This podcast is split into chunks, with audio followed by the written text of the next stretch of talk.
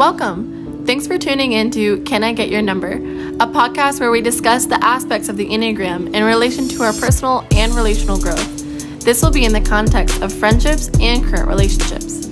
As we discuss this valuable tool, we hope you will filter through with us, remembering that our foundational identity is in Christ. We're your hosts, Tracy and Naomi. Welcome. Welcome back to Can I Get Your Number? We are so excited to let you know that this is our 12th episode, also known as our conclusion. Once again, let us introduce ourselves to you so that you can remember who we are since it has been 11 episodes until now. So, I'm Hannah, I'm the marketing manager. I'm Naomi, I'm CFO. I'm Tracy, I'm CEO. I'm Mackenzie, I'm COO. I'm Michaela, I'm co COO. So that's our team. So since this time, we have had all of our Enneagram types come and speak to you, different people coming and letting you know how they react in life, how they understand their type better, and how they react under certain situations, and just letting you know how much of an effective tool Enneagram is to help you understand more about yourself and also how it helps you to work with others. So, we're gonna talk about a few things that we would like you to know since this is our last episode. Just things to affirm you with, things for you to go away with understanding and knowing, and not just like, oh, okay, we know the types, but now what do we do with it? No, we want to reiterate things to you and we want to help you better understand more about Enneagram and not just Enneagram itself, but also what you can do with Enneagram. Mm-hmm. Mm-hmm. Yeah, one thing that we want to talk about is how we've already walked through all the nine different types and had the different guests, and mm-hmm. even within um, the guests that we had and the different the nine different types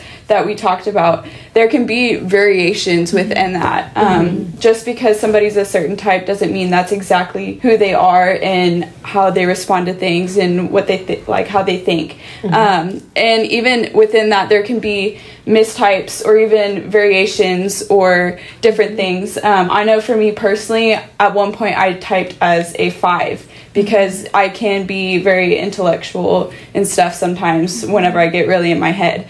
Um, and with the specific uh, tests that we use, I actually my seven was actually a higher percentage mm-hmm. than my type two, um, but I just identified more with the two. So I definitely have a lot of seven characteristics. I love spontaneousness and adventure. Um, I just love it. but I I identify more with helping others yeah. and um, the type two characteristics. Yeah, and I would say like I think a lot of um, other enneagrams, even faith based enneagram posts, they kind of say like, oh, like well you just mistyped if you scored something different, and they don't really seem to believe that you can change. Mm-hmm. But I believe like as we grow in life and like we become a new creation. The Bible says like all things are passed away and all things become new. We become a new creation. So what like and you have you have levels of breakthrough in the in the Bible talks about yeah. glory to glory and when you overcome one fear the enemy's going to come at you with another one and but you know the enemy and we keep overcoming we keep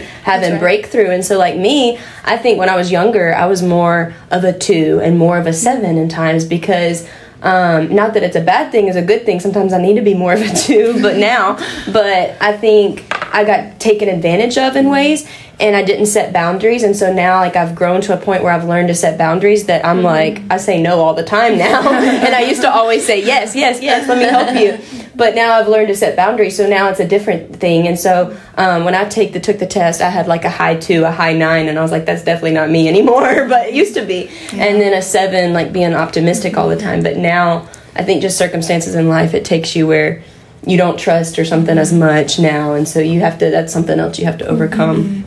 Yeah, I also want to let you guys know sometimes when you take the test, it could tell you, like, this is who you are. Mm. But if you read up on the information, if you read some of the books that there are, some of the um, information on pages, Instagram pages, for instance, sometimes you will relate more to what you're reading than what the test told you. So I want to tell you mm-hmm. don't always rely on the test. Mm-hmm. It is a test that is formed to help you understand who you mm-hmm. are, but that test does not know who you are. You know your yourself. So go ahead and read those things. If you relate more to a type 3 and you were tested, you were a type 9, you could be a type 3. Mm-hmm. Go ahead and do some mm-hmm. more research and align yourself with understanding that and also pray about it. Let the yeah. Lord tell you who you are and help you understand which one of the nine you are because the test is not perfect. Mm-hmm. It is right. not exactly like designed for you mm-hmm. specifically mm-hmm. right. as a person. So don't be afraid to just let the paper speak to you, let the information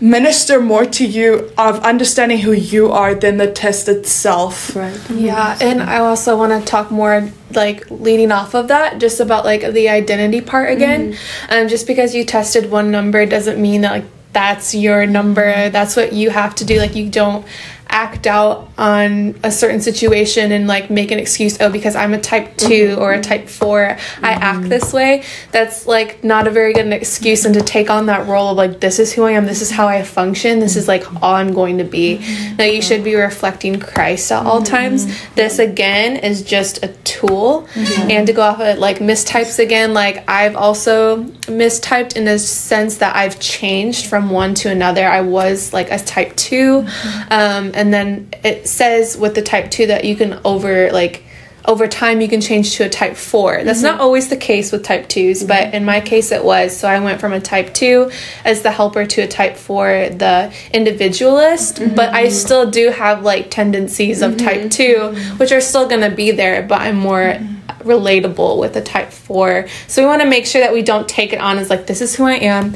i'm going to only react this way because i'm a type 4 or a type 8 but like you can use that as mm-hmm. uh, does this reflect Christ in my mm-hmm. life or is this just something I don't want to mm-hmm. change? Mm-hmm. Yeah. And the whole purpose of this is we want to help facilitate um, guys and girls, like millennial guys and girls, to just relate with one another. And mm-hmm. like she said, this is a tool. Like all personality tests, including the Enneagram, even though it's a new one, it's a popular one. Um, they're all they're not the Bible, they're not the law. Right. Like they are not right. foundational, they're not perfect. Yeah. They are they're just a tool to understand each other better. You know, and Paul and talks about in Romans, he says, "To the Romans, I'm a Roman. To the Greeks, mm-hmm. I'm Greeks." And so when we understand, like I understand that um, Hannah is a helper. And so when I can be that to her, I'm like, no, she needs help. She needs to let me help her. So I can step in and be that to her. And when they know that I'm anxious and overwhelmed, the sevens right here, the happy thing, yeah. they're like, okay, we can listen to her. And they have during this whole process, they're like, we can listen to you. We can come and meet you where you are. And that is what's going to draw us together. That's what's going to draw us together as as um, friends, but also like in relationships because um, instead of getting offended with your significant other or your interest or whatever, you can know, okay, they're just scared of this or they may just be motivated by this and meet them there. And that's just, that's our hope for you is that you can find um, how to overcome those fears together, not alone, but right. overcome those fears mm-hmm. and step out because there is an attack on covenants in our yes, generation. And true. we, we want to see that no more. We want to mm-hmm. see biblical marriages raise up. And that's the purpose Absolutely. of this. Yeah. Absolutely. Yeah. And testifying to everything everything that Michaela just said, um, not staying in these boxes of this is who I am, but reaching out and helping out the other, understanding who they are, using the Enneagram as a tool to kind of see uh, their wiring or why they do things the way they they do, and um, just testifying to that. Um, my fiance and I, uh, I'm a seven and he's an eight and we use the enneagram sometimes as as a tool to say like you know this is this is just like my wiring. This is kind of how i think sometimes.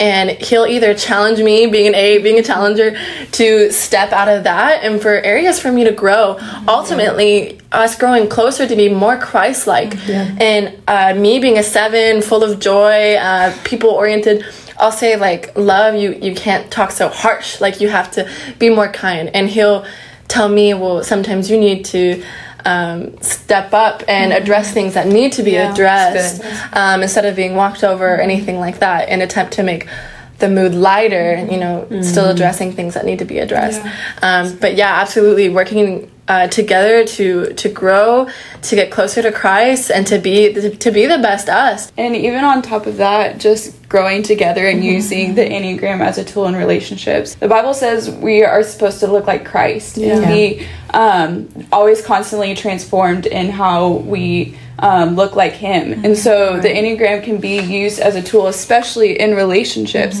to um, challenge each other and help each other grow to look that much more like Jesus. Yeah, so guys, this is our last episode. We're sad to say that, but we hope that you enjoyed every single episode. Remember, you are created in the image of Christ. It does not say you are created in the image of the Enneagram. So reflect on the Bible, read your word, understand who you are. Use the Enneagram as a tool, but know that it is not your identity. So, guys, thank you so much for being with us, coming on this journey with us, experiencing and understanding every single type from one to two to three to nine. So, thank you guys so much. We hope that you enjoyed every single episode, and we hope that you'll still stay on our in- Instagram. Check us out. We have posts. We're going to be posting all of the videos and also the interviews on Instagram. So, thank you. Thank you for joining us. Please check out our Instagram at canigetyournumber.enneagram. You can also find the link to our website and study guide in our Instagram bio. Please tune in again for our next episode.